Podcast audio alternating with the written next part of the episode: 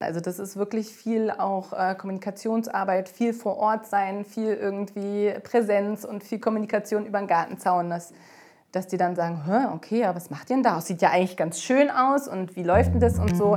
Herzlich willkommen zu Let's Talk Landscape, dem grünen Podcast von Hochsee Landschaftsarchitekten. Willkommen zu Folge 32. Heute ist zu Gast bei uns Lulu Dombois, Landschaftsarchitektin und Mitgründerin von Parzelle X, ein Büro für Landschaftsarchitektur und Naturpädagogik, das unterschiedliche Kompetenzen und Disziplinen unter ein Dach bringt. Parzelle X hat sich auf Gärten spezialisiert, ähm, zum Beispiel Schulhöfe, aber auch andere Nachbarschaftsgärten. Und diese werden stets an den Ort angepasst und ganz wichtig, in Zusammenarbeit mit den dort vor Ort ansässigen Akteurinnen geplant und umgesetzt. Und eben dieser partizipative Prozess ähm, soll eben die Bewohner ermutigen, ihre Umgebung stärker wahrzunehmen, sie mitzugestalten, auch die Akzeptanz und die Aneignung zu fördern und damit ein besseres Verständnis für die Bedeutung von städtischem Grün und eben damit einhergehend dem Klimawandel und Umweltschutz zu generieren. Zudem ist wichtig, dass eben der Stadtraum nicht nur einen ökologischen, sondern auch einen sozialen und produktiven Aspekt beinhaltet. Mit Lulu sind im Gespräch Klaus Hermann und Luisa Balz. Viel Spaß. Lulu ist eigentlich eine ganz tolle Mitarbeiterin gewesen bei uns und ich weiß, wir haben gerade darüber gesprochen, dass wir auch als sie sich angefangen hat, selbstständig zu machen, eigentlich äh, immer wieder um sie geworben haben, ob sie nicht bei uns weiterarbeiten möchte. Aber jetzt ist es für mich umso spannender, nachdem wir uns jetzt auch eine ganze Weile nicht gesehen haben, zu erfahren, was du so die letzten Jahre gemacht hast. Und äh, meine Anstiegsfrage könnte vielleicht sein, ist die gleiche Frage, die wir manchmal gestellt kriegen, warum heißen wir Hoch C?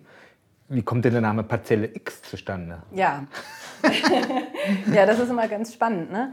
Ähm, eigentlich hatten also meine bessere Hälfte, Katharina Böhme, mit der ich das Büro gegründet habe, mit der habe ich auch zusammen studiert. Ähm, wir hatten schon längere Zeit Projekte zusammen gemacht und irgendwann haben wir gesagt, so eigentlich müssten wir das mal dingfest machen und uns äh, zusammentun und ein Büro gründen. Und dann kam natürlich unweigerlich die Frage auf, wie wollen wir uns nennen. Und äh, ursprünglich hatten wir die Idee, uns einen Kleingarten anzumieten irgendwo in Berlin, wo wir dann von dort aus arbeiten wollten in einer einfach sehr ähm, netten grünen Atmosphäre. Also eine Parzelle, wie man so schön sagt. Und da wir aber die Parzelle zum Zeitpunkt der Gründung noch nicht hatten, also noch nicht sagen konnten, ja, wir haben die Parzelle 56a oder so, haben wir gesagt, na gut, dann nennen wir es jetzt einfach erstmal Parzelle X. Und X eben auch so ein bisschen äh, als äh, Chromosom, als weibliches Chromosom, weil wir sind nur zwei Frauen, ja, also zwei Striche, die sich kreuzen. Und äh, weil das Wort Zelle drin steckt und äh, ja, sozusagen als Keim des Lebens. Und das hat uns dann irgendwie so, ist uns ganz schlüssig vorgekommen und dann haben wir gesagt, okay, jetzt sind wir Parzelle X, mal gucken, was daraus wirkt. Dann haben wir schnell ein Logo äh, zusammengeschustert und das ist ja meistens so, dann bleibt es. Also in dem Moment, wo wir uns entschlossen haben, uns so zu nennen, haben wir jetzt auch nicht wirklich über die Tragweite nachgedacht oder so. Aber ja, dann ist es so geblieben. Habt ihr denn zu dem Zeitpunkt schon äh, in dem Feld gearbeitet? Das du uns gleich ausführlicher noch beschreibst? Ja, das ging gerade so los. Genau. Und ich glaube, wir haben beide das Gefühl gehabt, äh, jetzt steht ein neuer Schritt an und äh, wir funktionieren gut. Wir waren auch zu dem Zeitpunkt und sind es auch immer noch beste Freundinnen. Da wurden wir auch äh, mehrfach ein bisschen vorgewarnt, na, sollte man das wagen und so, sich mit der besten Freundin selbstständig zu machen. Und wir haben halt von Anfang an gesagt, ey, wenn irgendwas ist, lass uns immer offen und ehrlich kommunizieren miteinander und so. Und ich kann sagen, jetzt nach fünf Jahren, wo wir uns, äh, wo wir zusammenarbeiten, ist es immer noch so. Also ich komme vorgestern aus dem Urlaub mit ihr zurück. Also wir teilen immer noch alles und sind uns einfach in allem, oder was heißt in allem, also aber sind uns grundsätzlich einfach sehr, sehr nah und sehr einig und das macht natürlich wahnsinnig viel Spaß, mit der besten Freundin zusammenzuarbeiten. Also toll. Ja freut man sich jeden Tag, diejenige oder ja, zu sehen. Jetzt klingt ja Parzelle X auch so ein bisschen nach Graben im Boden mhm. und nach Pflanzen und nach äh, Gärtnern mhm. im besten Sinne.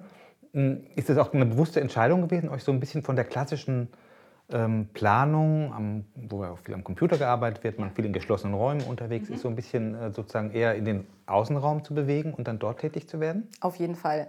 Also äh, uns hat, glaube ich, beiden äh, oder uns ist während des Studiums eigentlich klar geworden, ähm, die Landschaftsarchitektur im klassischen Sinne ist gar nicht das, was wir vielleicht erwartet hätten, sondern man verbringt doch den Großteil seines Alltags vorm Bildschirm und äh, alles, was man bewegt, ist irgendwie die rechte, rechter Finger für die Maustaste und ähm, ja, es ist irgendwie am Ende des Tages sieht man nicht wirklich, was man, was man gemacht hat. Und ähm, dazu kam eben auch, dass ich auch von Hause her eine große Affinität habe zum Gärtnern. Und äh, bei Katharina war also oder, ja, genau, dann haben wir das Studium abgeschlossen. Ich habe dann erst mal ein paar Jahre in unterschiedlichen Büros gearbeitet, unter anderem bei dir, Klaus. Ähm, ich glaube aber, das war sogar noch während des Studiums, mhm. aber auch noch mal später. Mhm. Und äh, dann irgendwann kam ich auch an so einen Punkt, wo ich dachte, ja, das eigentlich ist das nicht das, was ich wirklich äh, mir äh, erhofft hatte von meinem, ähm, von meinem Job, von meinem Beruf. Und ähm, wollte tatsächlich auch mehr in die Praxis gehen und äh, mehr mit den Menschen zusammenarbeiten. Und ähm, dadurch kam das dann zustande, ja, dass wir auch wirklich sozusagen hands-on-mäßig die Sachen, die wir, wir planen ja eigentlich noch nicht mal selber, sondern wir planen gemeinschaftlich und netzen auch gemeinschaftlich um. Mhm. Das äh, auf jeden Fall war eine bewusste Entscheidung, ja. Ja, Wahnsinn. Wie, wie stellt man sich das denn vor? So, wie war, äh, beschreib doch mal dein erstes Projekt das dich sozusagen da vielleicht äh, mm. auch überzeugt hat, dass das der richtige Weg ist? Ja, also wie gesagt, nach äh, vielen Jahren in Büros äh, bin ich dann erstmal 2014 zum ersten Mal Mutter geworden und dann geht man in Elternzeit und hat wie so ein kurz mal so eine Atempause und hat dann auch zum Glück ja ein bisschen Zeit, sich zu überlegen, wo, wie geht es denn weiter, wenn ich dann wieder zurückkehre in den Job. Und man hat ja manchmal auch, was ich auch schade finde bei Frauen, erstmal so ein bisschen ähm, vielleicht Unsicherheit kann man irgendwie noch mithalten und man ist ja dann mit Kind auch erstmal ein bisschen in Anführungsstrichen gehandicapt und so, kann jetzt nicht mehr Wochenende oder spät abends noch ähm, am Computer sitzen. Und ähm, ja, es kommen ja auch immer so tolle Zufälle im Leben zusammen, die einem dann den Weg weisen. Ähm, wir haben damals ähm, ich habe ja bei Professor Undine Giesecke mein Diplom gemacht und habe damals auch in dem Rahmen Professor Katrin Bohn kennengelernt. Die hatte dort an dem Fachgebiet angedockt, ähm, Fachgebiet äh, Stadt und Ernährung. Die haben einen Gemeinschaftsgarten gegründet in Marzahn, hat auch eine längere Geschichte, warum dort. Und äh, die hatten dort damals dann Leute gesucht, die mit der benachbarten Grundschule dort ähm, Gartenunterricht machen hatte ich die E-Mail bekommen, hat die an Katharina weitergeleitet und meinte so, wäre das nicht was für dich? Eigentlich eher so in ihre Richtung, weil sie hatte zu dem Zeitpunkt eine Weiterbildung gemacht zur Naturpädagogin. Und ähm, dann habe ich auch gelesen, ach Mensch, die suchen ja eigentlich zwei Leute. Und dann haben wir uns dort beworben und dann äh, ging das 2015 auch tatsächlich los. Und das war dann so unser Einstieg in diese Naturpädagogik oder auch Schulgartenwelt. Und dann haben wir einfach total schnell gemerkt, das macht Sinn. Das macht Sinn und das macht Spaß und da ist Bedarf und äh, das passt einfach. Und das war eigentlich so und ist auch immer noch unser Herzensprojekt dort. Das ist auf dem Spielfeld Marzahn äh, mit der Peter Pan Grundschule. Das machen wir seitdem tatsächlich, jetzt äh, mittlerweile im siebten Jahr. Und das ist auch wie so unser ähm, Experimentierlabor. Also dort versuchen wir alles, äh, probieren alles aus. Und das ist so ein Kontinuum. Und ähm, das, äh, dort können wir uns irgendwie frei entfalten. Und äh, das ist auch unser Bezug auch immer zur Praxis. Also ich meine, da im Nachgang ging es auch viel so um ähm, Konzepte, um ähm, andere Dinge. Und, aber da können wir es immer wieder sozusagen auch umsetzen und ausprobieren, ob das alles so klappt und Sinn macht und so. Wir, wir müssen ja jetzt, weil wir ja nur ein akustisches Podcast machen, ja. kein filmisches, so ein bisschen Bilder entstehen lassen mhm. ne, in den Köpfen. Mhm. mhm. Wenn du das jetzt so mit, versuchen würdest, sozusagen mit Bildern zu beschreiben, was da in Marzahn zum Beispiel, deinem mhm. Herzensprojekt, so passiert. Ja. Am Anfang kommen da ganz viele Leute zusammen und dann sitzen sie erstmal im Stuhlkreis und überlegen, was machen wir jetzt oder wird da gleich irgendwie angepackt. Mhm. Beschreib doch mal so ein bisschen, wie so ein Projekt läuft und was da so für wie man sich das sozusagen, wenn man nur den Kopfhörer aufhat, irgendwie äh, mhm. vorstellen kann, wie ihr so arbeitet. Ja, also dieses Projekt, von dem ich gerade sprach, das befindet sich auf einer riesengroßen Brachfläche inmitten von, ähm, von Plattenbauten. Das ist eigentlich so ein, ja, so ein ziemlich wüster Ort. Und äh, ganz am Anfang des Projektes war ich ja nicht dabei, aber es waren Studenten von diesem Fachgebiet, die bekamen diese Fläche. Professor Katrin Bohn hatte eben die äh, Idee, irgendwo einen ähm, Gemeinschaftsgarten entstehen zu lassen. Und ähm, da dort eben viel Fläche überhaupt auch zur Verfügung steht, kamen sie dann nach Marzahn. Und dann haben sie erstmal angefangen, äh, dort vor Ort mit den Leuten äh, Kontakt aufzunehmen und die äh, zu versuchen zu begeistern, mit ihnen zusammen dort diesen, ähm, diesen Gemeinschaftsgarten aufzubauen. Und als wir dorthin kamen, dazu kamen, da war das so ein bisschen, plätscherte das so ein bisschen vor sich hin. Es hatte sich gerade aus, dieser, aus diesem Studienprojekt äh, heraus ein Verein gegründet von Leuten, die dort eben gärtnerisch tätig waren. Und wie gesagt, da war diese naheliegende Schule, da kamen auch immer so ein paar Schüler vorbei, noch ein paar Kitas und so weiter. Und ähm, äh, wir sind da irgendwie ziemlich schnell so reingewachsen in diesen Ort. Wie gesagt, äh, das ist eigentlich, das sind, glaube ich, 800 Quadratmeter mit so Staketenzäunen umzäunt. Äh, wie gesagt, eine irre Kulisse durch diese ähm, Plattenbauten und dann dieses wilde Grün drumherum. Und äh, das hat einfach total seinen Reiz, dieser Ort. Ähm, und wir haben es aber jetzt in den letzten sechs, sieben Jahren wirklich geschafft, das so richtig zu etablieren. Dieser Verein hat inzwischen richtig viele Mitglieder. Die Leute sind total engagiert, kommen zusammen, äh, äh, gärtnern zusammen, befreunden sich. Ähm, und ähm, das Tolle ist eben an diesem Standort, äh, wir kommen da einmal pro Woche mit diesen Schülern hin. Wir haben das auch an der Schule richtig etabliert, dass eben alle zweiten Klassen am Übergang zur dritten Klasse, also eine Vegetationsperiode lang, äh, Schulgartenunterricht haben von März bis Oktober. Und äh, dadurch, dass das nicht so ein, ähm, so ein inklusiver Ort ist auf irgendeinem ähm, Schul Schulgelände, sondern auf einem Gemeinschaftsgarten, können sich auch Kontakte äh, bilden zwischen den Generationen, zwischen den äh, Nachbarschaften und so weiter. Und es ist also inzwischen, muss ich sagen, wirklich ein ganz, ganz tolles Vorzeigeprojekt.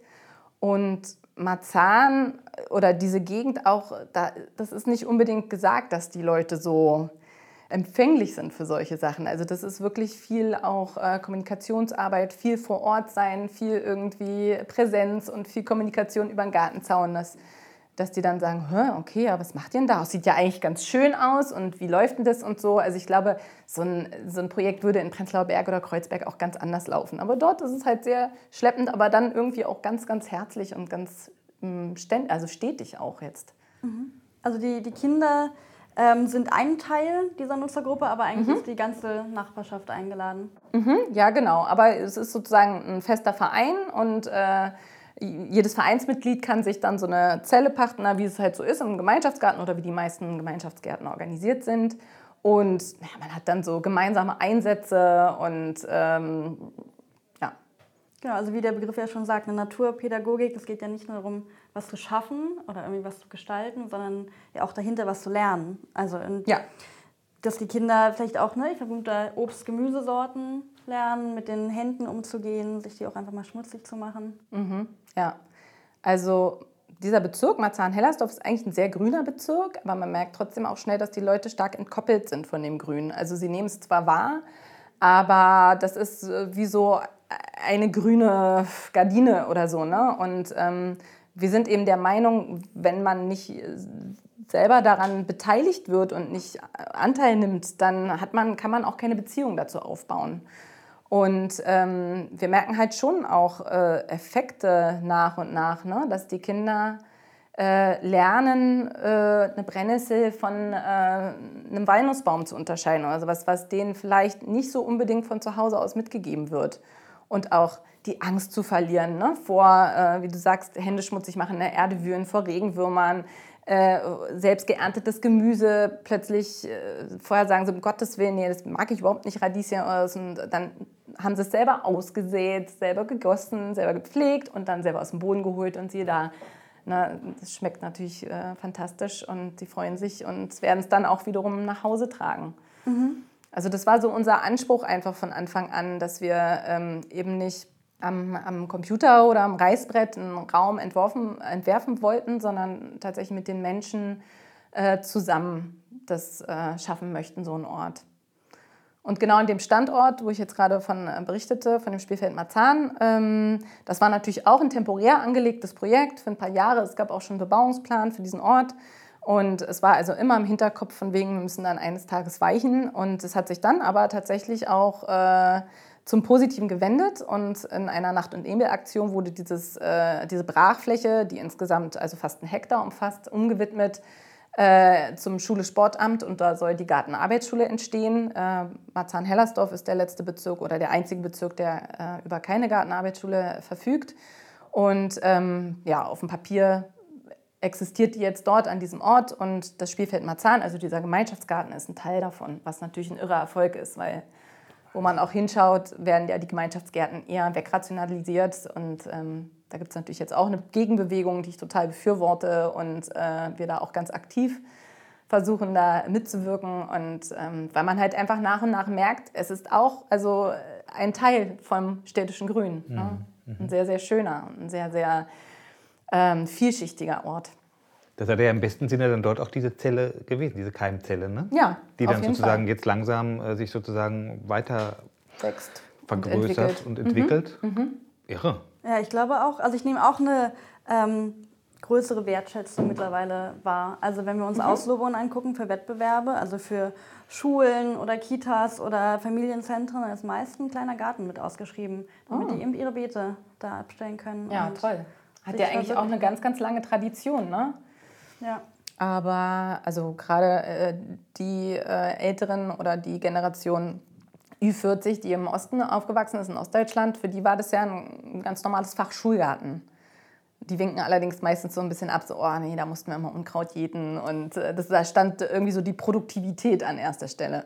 Mhm. Wenn wir Schulgartenunterricht machen, wir haben ja inzwischen mehrere Standorte, dann steht natürlich nicht die Produktivität im Vordergrund, sondern äh, sozusagen ähm, äh, das, das, das Dortsein, das, äh, also es passiert sozusagen einfach nebenher, dass man was erntet. Ja. Aber ja, die geht Freude natürlich nicht darum, dass die, äh, äh, dass die ähm, Morim-Reihe gerade steht, sondern es geht darum, dass die Kinder selbst auch äh, diese Feinmotorik lernen, die Samen da reinzusetzen und so weiter und dann wirklich einfach den ganzen Zyklus miterleben.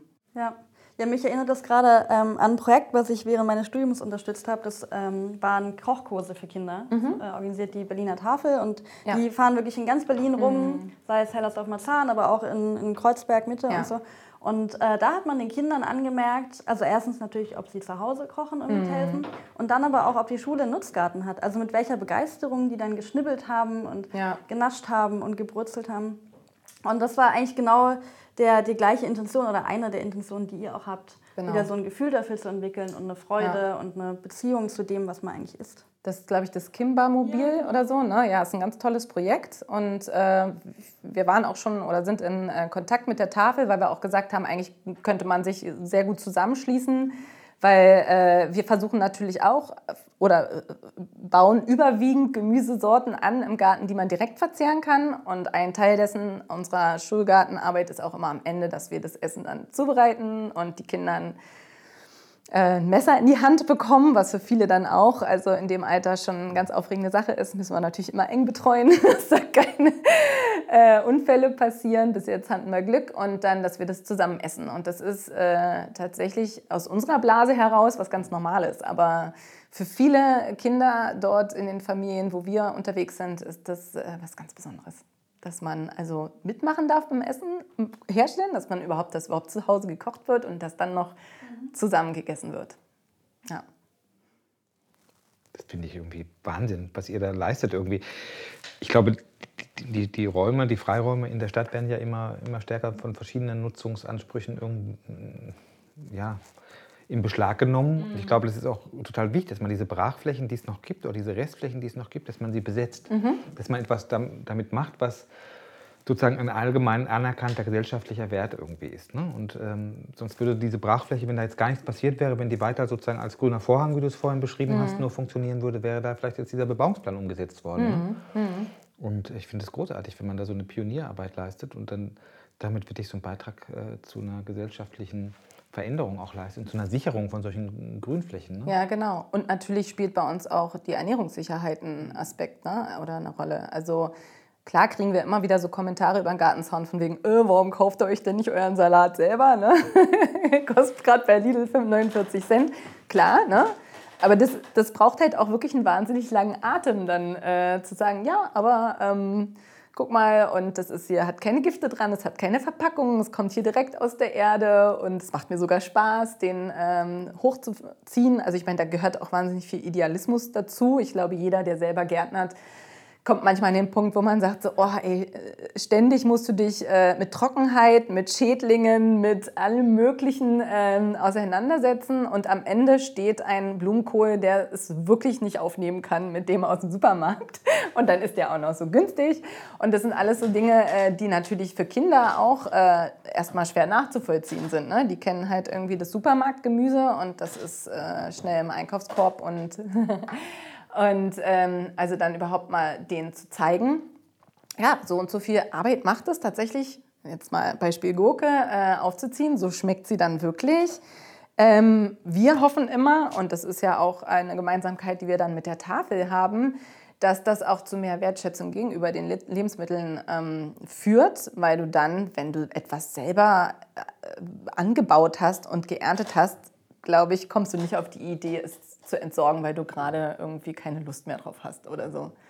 Also äh, deswegen, das hat so viele Aspekte bis hin eben zur äh, ähm, gegen die Verschwendung arbeiten und ähm, zur Ernährungssicherheit und ähm, ja.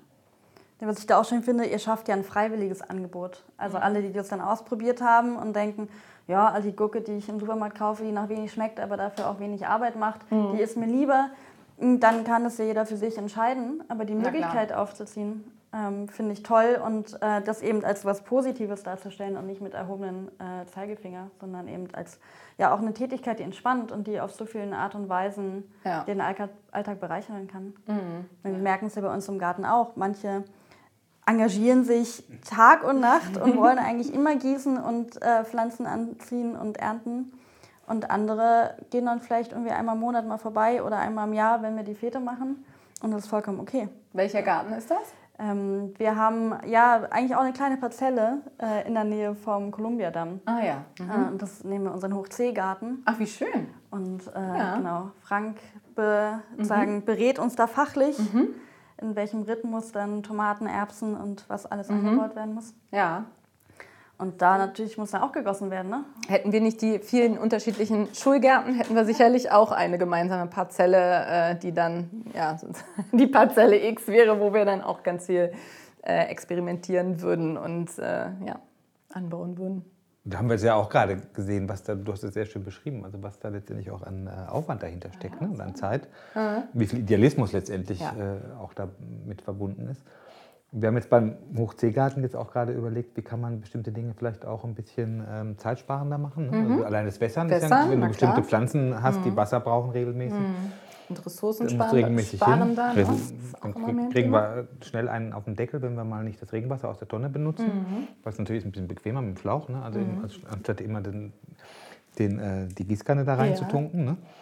Ähm, und da muss man halt auch gucken, wie, wie viel Zeit kann man wirklich äh, dafür aufbringen. Mhm. Und wie viel Mehrwert kriegst du auch daraus? Ne? Und ich, du hast es ja sehr schön dargestellt, was das auch für ein kommunikativer Ort ist und wie wichtig eigentlich das auch ist, dass man einfach da einen Ort gefunden hat, den ihr sozusagen erstmal begründet habt und wo dann einfach Leute zusammenkommen, die miteinander reden, ins Gespräch kommen, aus unterschiedlichen Schichten und auch Altersgruppen. Kulturen. Also wir sind ja, immer Kulturen, der Meinung, im ja, Garten ja. ist jeder gleich und auf Augenhöhe und wir haben es auch festgestellt, ähm, als vor ein paar Jahren dann auch so viele, ähm, vor allen Dingen syrischstämmige Menschen zu uns kamen. Ähm, wir haben auch an mehreren Flüchtlingsunterkünften dann ähm, Projekte gemacht und äh, die hatten auch einen ganz starken Bezug zum Gärtnern, ne? weil es für die eigentlich noch stärker zum Alltag gehört als ähm, für viele von uns. Und ähm, wir haben jetzt auch inzwischen äh, in Marzahn äh, eine syrische Mitgärtnerin und da gibt es natürlich die Sprachbarriere, aber man spricht irgendwie eine Sprache und die können auch äh, Dinge zu beitragen, die haben dann andere Kräuter, man tauscht sich aus und so. Also es ist wirklich, ich finde immer so Gemeinschaftsgärten oder Gärten an sich, das sind einfach tolle Orte, wo man plötzlich so eine Kommunikationsebene findet, die man sonst vielleicht nicht gehabt hätte, weil man es, ja, weil man aneinander vorbeigeht und ja. Hast, hast du auch Erlebnisse, wo du sagst, Mensch, da sind wir ganz schön durch ein Tal irgendwie durchgegangen jetzt auch? Oder war das eigentlich immer so ein kontinuierliches Miteinander und es wurde von, von Jahr zu Jahr, von Monat zu Monat besser mit diesem Gemeinschaftsgarten? Oder gab es auch mal Probleme? Gab es auch mal ja, Situationen, wo, wo Leute euch gestört haben mhm. oder vielleicht auch bewusst dagegen gearbeitet haben, was ihr da macht? Mhm.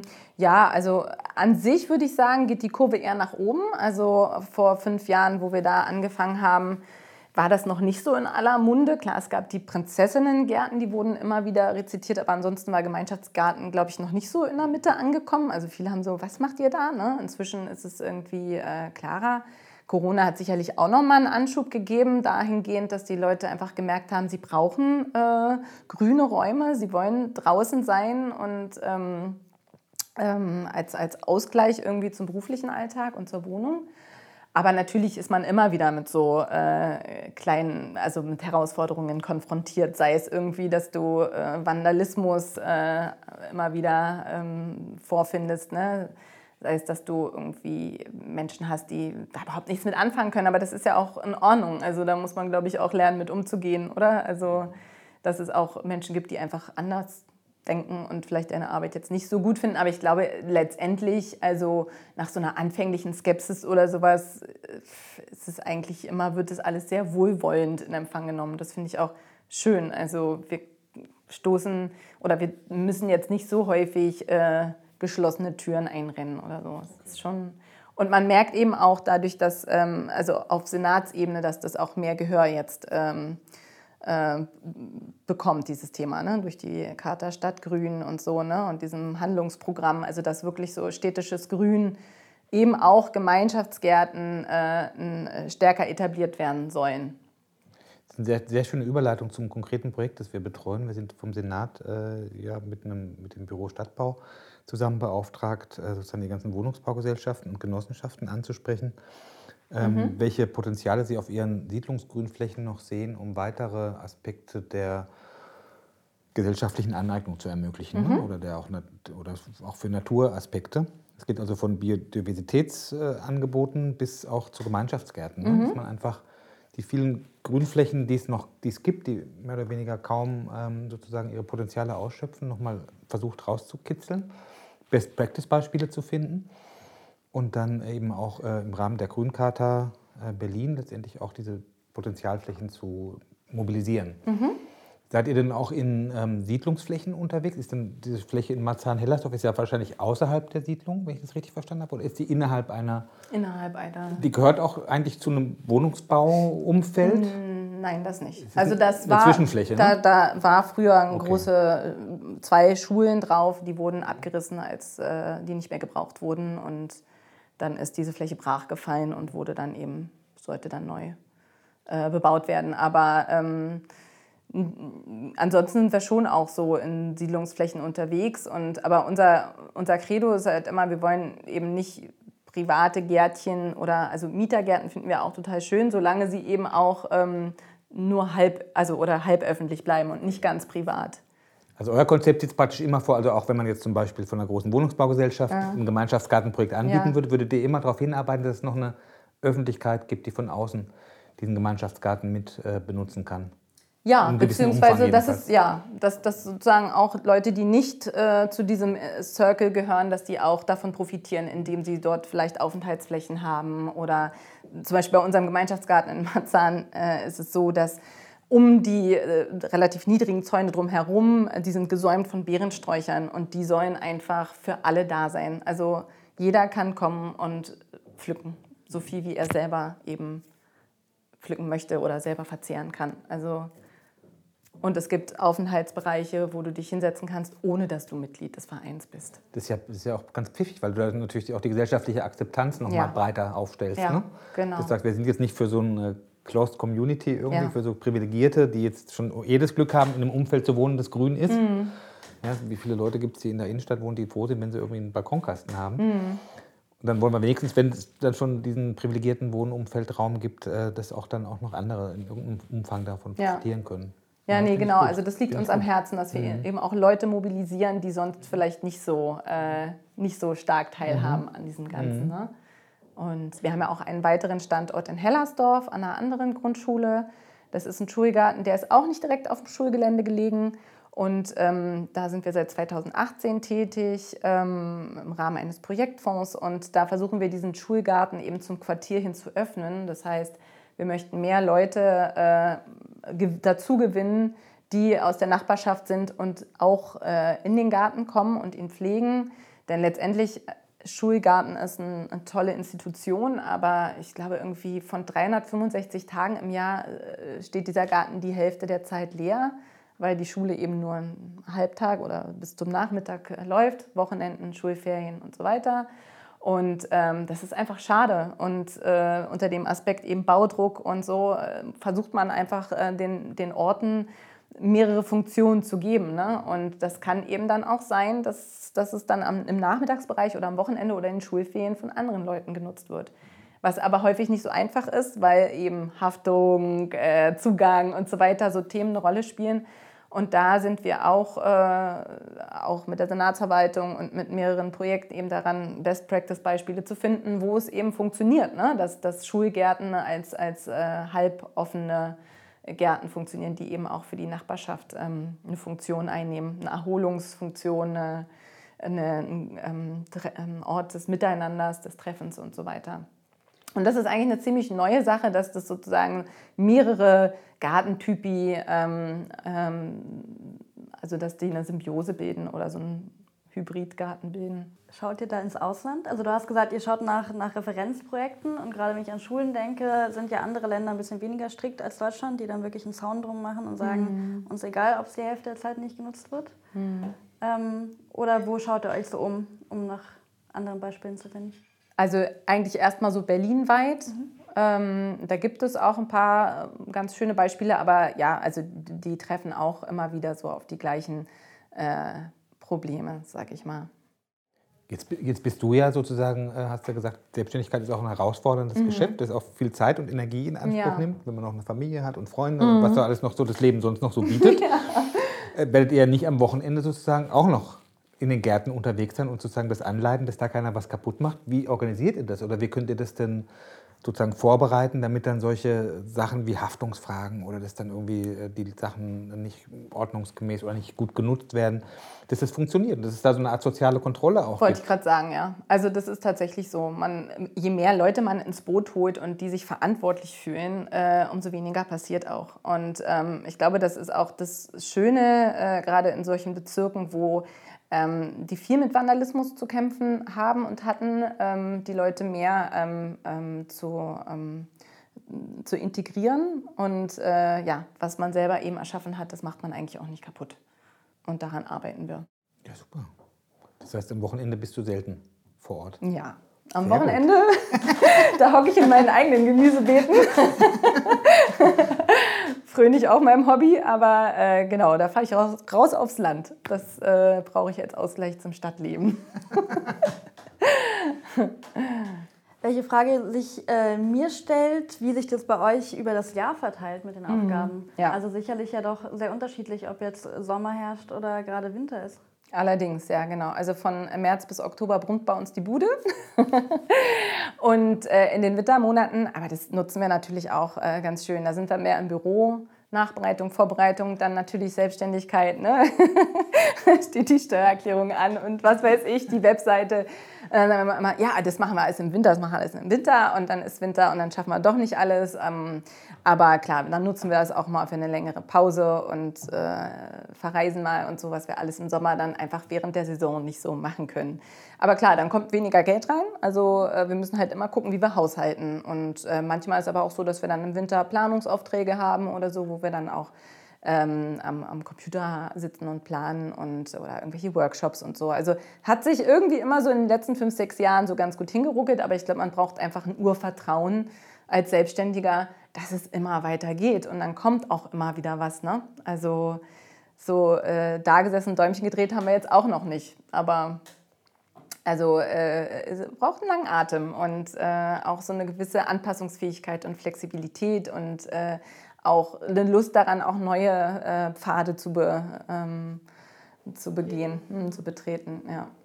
Ich gucke jetzt gerade mal auf das Bild, du hast uns ja so ein schönes äh, Projektbeispiel mitgebracht, das ihr, glaube ich, in, in Erfurt vorgestellt habt? Äh, genau, wir waren im Rahmen von der Frischgrün 21. Da haben sich zehn äh, junge Büros aus Deutschland vorgestellt, ähm, die sich in den letzten Jahren gegründet haben. und da waren wir als eins von zehn Büros ausgewählt, sich vorzustellen. Und ähm, da sollten wir, also da war eine kleine Ausstellung, genau. Da sehe ich jetzt so neun, äh, neun Menschen, ja. die sozusagen zu deinem Kernteam gehört, also deine mhm. beste Freundin und Mitgründerin, hast du ja schon Ja, genannt. genau. Und die anderen, sind das auch alles Landschaftsarchitekten oder Ähm, Gärtnerinnen? Tatsächlich nur der, der Quotenmann äh, hier auf dem Bild, auf den äh, neuen Bildern. Ähm, der ist Landschaftsarchitekt. Ansonsten kommen sie alle und, und noch eine weitere ähm, äh, Landschaftsarchitektin haben wir hier im Boot. Aber ansonsten alle sehr unterschiedliche Professionen. Viel Naturpädagoginnen, aber eben auch ähm, äh, Anthropologinnen, äh, Philosophinnen und äh, ja, also aus ganz unterschiedlichen ähm, Sparten. Also ist ein interdisziplinäres Team, Ja. kann man so sagen, Ja, ja. wo verschiedene ähm, Fähigkeiten zusammenkommen. Auch so eine soziale Komponente ist ja extrem wichtig. Ich meine, du bringst die Total. sowieso mit als Kommunikation. Ja, Aber, ach, das ähm, sind wir eigentlich alle. So, ähm, äh, das ist, glaube ich, auch wichtig, dass Ja. man so ganz flach und ganz offen kommunizieren kann und sich auch an, ähm, in allen Situationen, äh, ja, Ja, toll, super. Finde ich echt spannend. Gibt es denn noch so ein, habt ihr Konkurrenzprojekte in Berlin? Gibt es denn so andere, äh, die ganz ähnlich arbeiten wie ihr? Also ähm, Konkurrenz nicht im negativen Sinne. Wir hatten anfangs so ein bisschen äh, äh, erstmal geguckt. Die Gemüseakademie ist ja auch so eine Institution, die äh, die Schulgartenunterricht mit den äh, Kindern machen. Allerdings haben wir dann, als wir mehr hinter die Fassade geguckt haben, gemerkt, das ist doch ein anderer Ansatz. Also die kommen an eine Schule, bieten sozusagen ein Paket an, das kannst du buchen, äh, dann kannst du da irgendwie einen Acker anlegen mit denen. Die haben auch ganz viele so studentische Mitarbeiter und so. Also äh, auf jeden Fall ein nettes Konzept, aber ähm, das ist nicht so, dass die jetzt da Orte anlegen, die sich verstetigen sollen. Für uns ist es ja immer wichtig, wenn wir uns irgendwann zurückziehen, dass dieser Ort dann weiter existiert ne? und dass man die Leute sozusagen vor Ort befähigt, ähm, diese ganzen Dinge, die wir vorher eingebracht haben, dann auch weiter zu, zu äh, tragen. Also zum Beispiel in diesem Schulgartenstandort in Hellersdorf sind wir jetzt gerade dabei, weil wir jetzt im letzten Jahr sind, ähm, die Pädagoginnen von der Schule, aber auch die ähm, Gartenpaten aus der Nachbarschaft, äh, wie so einen Leitfaden an die Hand zu geben, wie man bestimmte Dinge organisiert, was so äh, zu tun oder was für Aufgaben anfallen übers Jahr und so, weil wir wissen, 2021 am Jahresende ziehen wir uns zurück und dann hoffen wir, dass dieser äh, Garten weiterhin existiert und weiterhin wächst, sozusagen auch mit den Akteuren, die dort eine Rolle spielen. Also wir wollen wirklich, äh, das ist ein ziemlich langer Prozess, aber wir wollen wirklich Orte innerhalb der Stadt äh, schaffen, die, ähm, die dann äh, weiterhin existieren. Also ihr fadet dann so langsam sozusagen so aus, ne? Also ihr verabschiedet euch so langsam vom Projekt. Es gibt dann noch so ein, so ein Beobachten vielleicht von der Seite Genau, so ein eine Weile. Begleiten. Und dann Mhm, äh, seid und ihr dann- irgendwann im besten Fall, kommt ihr dann einmal im Jahr zur, vielleicht äh, zu einem Jubiläum oder so. Zum und sagt, läuft's? Super. Im besten Falle, ja. Hoffen wir es, genau. Sehr schön. Das ist ja bei uns auch immer der Wunsch, dass wenn wir eine Anlage fertigstellen, bei uns gibt es ja dann meistens einen Abnahmetermin und Ja. dann vielleicht auch noch eine Gewährleistungszeit, die wir begleiten, dass wenn man dann am Ende sein Projekt sozusagen ähm, der Allgemeinheit oder dem Nutzer überlässt, dass es dann eben sich auch so ein bisschen verstetigt, dass die Basis, die man da gelegt hat oder die Keimzelle, die man da äh, sozusagen begründet hat, dann im Prinzip so ein selbst existierender oder selbst sich weiterentwickelnder Organismus wird. Ne? Und vielleicht sieht es dann auch in zehn Jahren, wenn du dann mal die eine oder andere Anlage kommt, anguckst, ganz anders aus, als du dachtest. Ich bin gespannt, ne? Ja, Und, ja, ähm, genau. ne? Ich hoffe auf jeden Fall, dass dadurch Orte entstehen, die nicht äh, irgendwie dem Baudruck unterlegen sind oder äh, also sozusagen ähm, irgendwelchen Bebauungsplänen zum Opfer fallen, sondern dass die dann auch einfach so eine ähm, so, eine, ähm, so einen Support bekommen aus der Nachbarschaft, dass die Leute sagen, nein, aber damit habe ich mich jetzt, das habe ich mit aufgebaut, damit identifiziere ich mich und das soll bleiben. Und ich glaube, es gibt auch Beispiele, wo es auch funktioniert. Und wo man einfach langfristig gesehen auch gut daran tut, solche Orte zu beschützen. Obwohl es immer anfangs so ist, naja gut, da gärtnern halt so ein paar Leute rum. Ne? Aber es ist, hat doch mehr ähm, äh, Output, als man so denkt. Also wahrscheinlich werden uns Luisa bei zukünftigen Wettbewerben oder Ausschreibungen noch häufiger sozusagen solche Vorgaben unterkommen, wo dann drin steht, diese Gemeinschaftsparzelle ist unbedingt zu erhalten Und, und zu integrieren. zu integrieren und vielleicht auch noch sozusagen mit Potenzialflächen äh, sozusagen auszustatten, damit Ja. sie, damit sie ähm, überleben kann. Ein Beispiel zum Beispiel fällt mir ein äh, vom Atelier Leudel, der Park am Gleisdreieck. Mhm. Die hatten ja auch damals die Aufgabe, diese, ähm, diese Kleingärten mit zu integrieren. Ja, ist richtig. Und das hat auch geklappt. Und äh, wo, wobei wir jetzt ja auch mehr äh, auf dem äh, Trip sind, von wegen, naja, Kleingärten hatten eine lange Tradition, ist schön gut, aber eben die Kleingärten müssen sich eigentlich auch ein bisschen öffnen, ne? den Nachbarschaften gegenüber, weil sie sind ja in einer sehr privilegierten Lage, ähm, dass sie selber ein Stückchen Land haben und das ähm, privat nutzen können. Und da kann ich es dann wiederum auch verstehen, dass die Stadtplaner sagen, ja, also wir können jetzt nicht für eine Handvoll Leute sozusagen äh, unsere Pläne mehr ähm, günstige, günstigen Wohnraum zu erschaffen ähm, ad hoc legen, ne? sondern das kann auch nur funktionieren, indem man sagt, ja, aber schaut mal, dort sind ganz viele Leute aus der Nachbarschaft, die dort gärtnern und, und die dort äh, diesen Ort als Erholungsraum nutzen. Und äh, erst dann, glaube ich, bekommt das auch ähm, diese Wichtigkeit oder auch diese ähm, Sichtbarkeit, äh, dass man sagen kann, gut, dann wollen wir das äh, integrieren in unsere Stadtplanung. Das ist ja auch der Grund für unseren Hochseegarten, dass wir den gekriegt haben, ne? weil es ist die Kleingartenkolonie am Tempelhofer Feld. Und die sind auch von Bebauungsplänen immer wieder irgendwie mhm. bedroht, die da, im Unter, äh, die, die da passieren. Das ist mhm. am, am Regenwasserrückhaltebecken, diese ah, ja, das ist ja auch toll. Ne? Ja. Ähm, und die haben auch erstens jetzt einen interkulturellen Garten irgendwie mit integriert, mhm. mit Flüchtlingen. Ja. Und haben eben, als wir da angefragt haben, ob wir eine Parzelle X oder Parzelle hoch C kriegen, äh, haben wir, Parzelle Y, genau, haben die gesagt, na, ihr könnt in unserer Gemeinschaftsfläche, haben wir so eine Restfläche, die wir im Moment irgendwie nicht gestalten können, da könnt ihr euch sozusagen mit integrieren ja. und könnt dann auch mal da den Tresen und unser kleines äh, Häuschen da irgendwie mit benutzen, wenn ihr mal eine Veranstaltung macht. Und für die war das ganz klar auch ein Signal nach außen, dass, wir, dass sie sich öffnen wollen. Und mhm. Landschaftsarchitekten im Boot zu haben, ist vielleicht nicht so ganz verkehrt. Nee, die kennen dann stimmt. vielleicht auch die Bezirksämter so ein bisschen.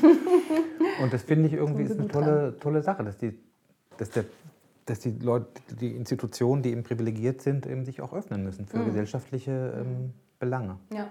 Ja, weil die Wartelisten sind ja lang. Also ja. wenn man sich jetzt einschreibt, manche nehmen einen gar nicht mehr auf, andere sagen, in zehn Jahren können sie vielleicht einen Garten mhm. haben. Also der Wunsch in der Bevölkerung ist ja auf jeden Fall da. Absolut. Mehr als es Fläche gibt an, an Kleingärten. Ja. Also dann das umzudenken vielleicht, mehr zu öffnen. Viele wollen ja dann vielleicht auch nicht den kompletten Garten für sich haben, das macht ja auch viel Arbeit, Eben. sondern dann irgendwie Hat ja auch einen guten Effekt, ne? zu sagen, hey Mensch, dann äh, lass uns die Arbeit teilen und äh, eben auch den Nutzen davon. Ja. Mich würde interessieren, wie schätzt du das ein, wenn jetzt in der Auslobung steht, ähm, wir machen eine neue ein Familienzentrum auf und wir hätten mhm. gern einen Nachbarschaftsgarten. Mhm. Funktioniert das, wenn man denen die Fläche schafft, aber ja eigentlich noch gar nicht die Gemeinschaft da ist? Also wie mhm. bedingt mhm. sich das gegenseitig? Wie viel muss man vorgeben oder schon mal vorbauen und wie viel sollte dann eigentlich von denen entschieden werden und äh, gebaut werden? Denen meinst du jetzt äh, von den Akteurinnen, die es später genau, dann nutzen sollen? Genau, die man noch mhm. gar nicht kennt, ja. die dann ja, zum Teil genau. vielleicht schon da sind, mhm. zum Teil vielleicht noch gar nicht wissen, dass sie gerne Gärtnern, zum Teil noch dazukommen. Noch.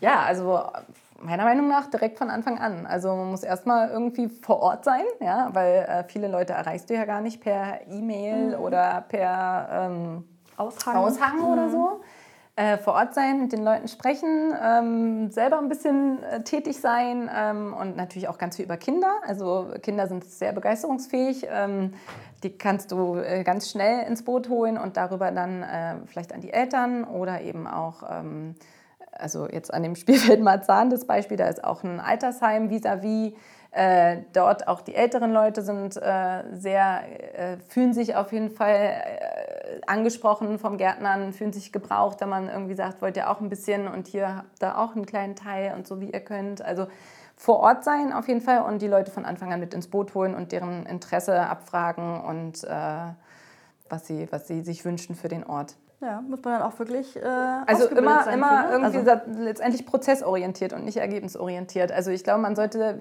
wenig schon ein Bild vor im inneren Auge haben, so könnte es mal aussehen oder so. Ähm, wirklich äh, das, das entstehen lassen ähm, und dann schauen, was, was daraus äh, sich ergibt, ne? was die Menschen vor Ort äh, sich wünschen und was sie brauchen.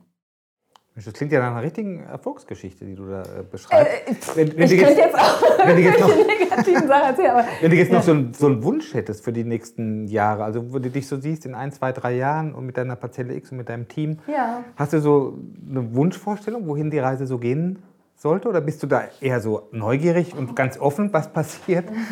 ja, also das auf jeden Fall. Ähm, ich glaube, wir haben gar nicht so einen bestimmten Weg, aber natürlich träumen wir davon, dass in Zukunft... Ähm, jede Schule einen grünen Lernort hat, dass, dass, dass auch ein Umdenken äh, passiert. Äh, war jetzt auch gerade in der Corona-Zeit, die Schulen hatten zu und wir haben immer gedacht, Aber sie müssen gar nicht unbedingt zu sein. Ihr könnt auch nach draußen gehen, weil die Kinder da einfach ähm, mindestens genauso viel lernen wie äh, im Klassenraum. Und ich glaube, das ist für manche Lehrer immer noch ein bisschen schwierig oder so ein Hemmnis, ne, rauszugehen. Ist auch schwierig, wenn du 31 äh, verrückt spielende Kinder hast, die äh, am Wochenende zu Hause gesessen haben und gezockt haben. Dann sind die natürlich auch entsprechend wuselig und so weiter. Aber ich glaube, das ist auch einfach, das muss man trainieren. Also wir wünschen uns an jeder Schule auf jeden Fall einen grünen Lernort. Wir wünschen uns, dass äh, das Stadtgrün äh, partizipativer geplant und genutzt wird und dadurch eben ähm, eine Wertschätzung entstanden ist. Und naja, wir wünschen uns natürlich, dass, dass Berlin, ich meine, das ist meine Heimat, das ist auch die Heimat von Katharina und äh, das ist unsere Mutterstadt sozusagen, dass die so schön grün bleibt. Ähm, und äh, dass wir sozusagen dieses Potenzial, was wir haben, nicht einfach so... Ähm, mir nichts, dir nichts aufgeben, sondern äh, dass das erhalten bleibt, indem wir eben alle daran irgendwo mitarbeiten. Und dass wir mehr Menschen begeistern daran, draußen zu sein und mit den Händen in der Erde zu wühlen und äh, ja, selber irgendwie äh, mitzugestalten und aktiv zu werden. Und wenn jetzt einer von unseren Zuhörerinnen denkt, oh ja, das klingt toll, ich wohne irgendwo, wo ich jetzt gar nicht weiß, wo ich da mich anschließen kann, hättest du irgendwie einen Rat? Also wenn ähm, selbst was eröffnen oder gibt es eine Seite, wo man Initiativen aufgelistet sieht, die, wo man sich anschließen kann? Ja, ich glaube, also es gibt inzwischen immer mehr äh, solche äh, Initiativen. Ähm, da muss man mal äh, schauen. Ähm, Gartenpaten zum Beispiel fällt mir ein. Ähm, es gibt jetzt auch gerade wieder, also die schreiben uns auch manchmal an, dann äh, wollen wir nicht irgendwie zusammen äh, schauen, wie wir ähm, Projekte auf äh, die Beine stellen können. So, also ich glaube, da kommt immer mehr, sodass man auch innerhalb der Nachbarschaft tätig werden kann. Und ähm, es gibt aber auch so freiwilligen Agenturen, wo man sagen kann, hey, ich hätte Lust, irgendwo Gießpate zu werden oder Gartenpaten in einem, im Schulgarten und so. Oder man hat vielleicht äh, selbst eine Brachfläche bei sich im Quartier und denkt sich so, ist total schade. Warum liegt die da äh, und, und wird eigentlich als äh, Hundeklo benutzt oder so? Es gibt ja auch ganz viele Initiativen ne? mit den äh, ganzen Baumscheiben, die so schön erblühen oder äh, in unserem Kiez, wo wir unser Büro haben, Aushänge. Wer, wer kann mich pflegen? Die Garten, äh, Quatsch, die Stadtbäume werden ja nun auch immer mehr rücken in den Fokus, weil die wahnsinnig gestresst sind und kein Wasser mehr kriegen und plötzlich plötzlich äh, sehen die Leute auch, was wächst da eigentlich für ein Baum in meiner Straße. Sonst habe ich einfach einen Baum gesehen, jetzt sehe ich, aha, das ist irgendwie eine Linde und äh, die hat aber braune Blätter. Oh ja, ich muss sie wirklich gießen. Also, und ich glaube, dass durch so ganz viele diese kleinen Initiativen, dass daraus so viel äh, entstehen kann, dass du dich verantwortlich fühlst, auch wenn es einfach nur ein Straßenbaum ist.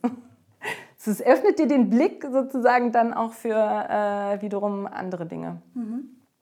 Also ja, ihr merkt, ich bin da sehr idealistisch und optimistisch, dass, das, äh, ja, dass die Leute äh, vielleicht nicht back to the roots, aber ich glaube, dass das schon in uns schlummert allen. So dieser, äh, das ist irgendwie ein Urinstinkt. Wir wollen, wir wollen eigentlich uns äh, wieder mehr verbinden mit der Natur, weil wir auch vielleicht ein bisschen merken, dass das so, wie wir jetzt gerade in den letzten 50 Jahren gelebt haben, nicht immer so weitergeht.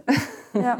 ja, und Berlin ist ja wohl noch die grünste Hauptstadt der Welt und ich wäre auch absolut dafür, dass es so bleibt. Also es ja. macht, macht die Stadt lebenswert. Ja, was auch schwierig ist, weil ich glaube, allein schon aus diesem Aspekt, weil die Lebensqualität ja auch wirklich groß ist, äh, kommen ja auch so viele. Und dann, mm, ja. naja, muss man halt schon gucken, ne, wie man das äh, organisiert kriegt, dass auch alle bleiben können und sich weiterhin wohlfühlen und man nicht genau diese Karte verspielt, sozusagen. Mhm. Sehr schön. Mhm.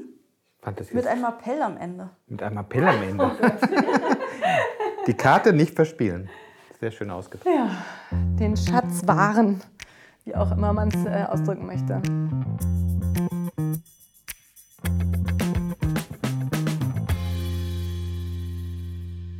Fand es eine sehr schöne Folge. Es hat immer wieder gezeigt, was für ein riesiges Feld wir haben und dass man seine Nische finden kann und dort unglaublich glücklich wird und erfüllt und eben was, was man vielleicht davor vermisst hat, wie zum Beispiel Lulu, selbst anzupacken und die Sachen selbst umzusetzen, dann verwirklicht. Und ich bin mal gespannt, ob in Zukunft für Hoch C äh, ein Projekt an Land gespült wird, was in Kooperation mit Lulu und ihrem Wissen und äh, dem Background klappen könnte.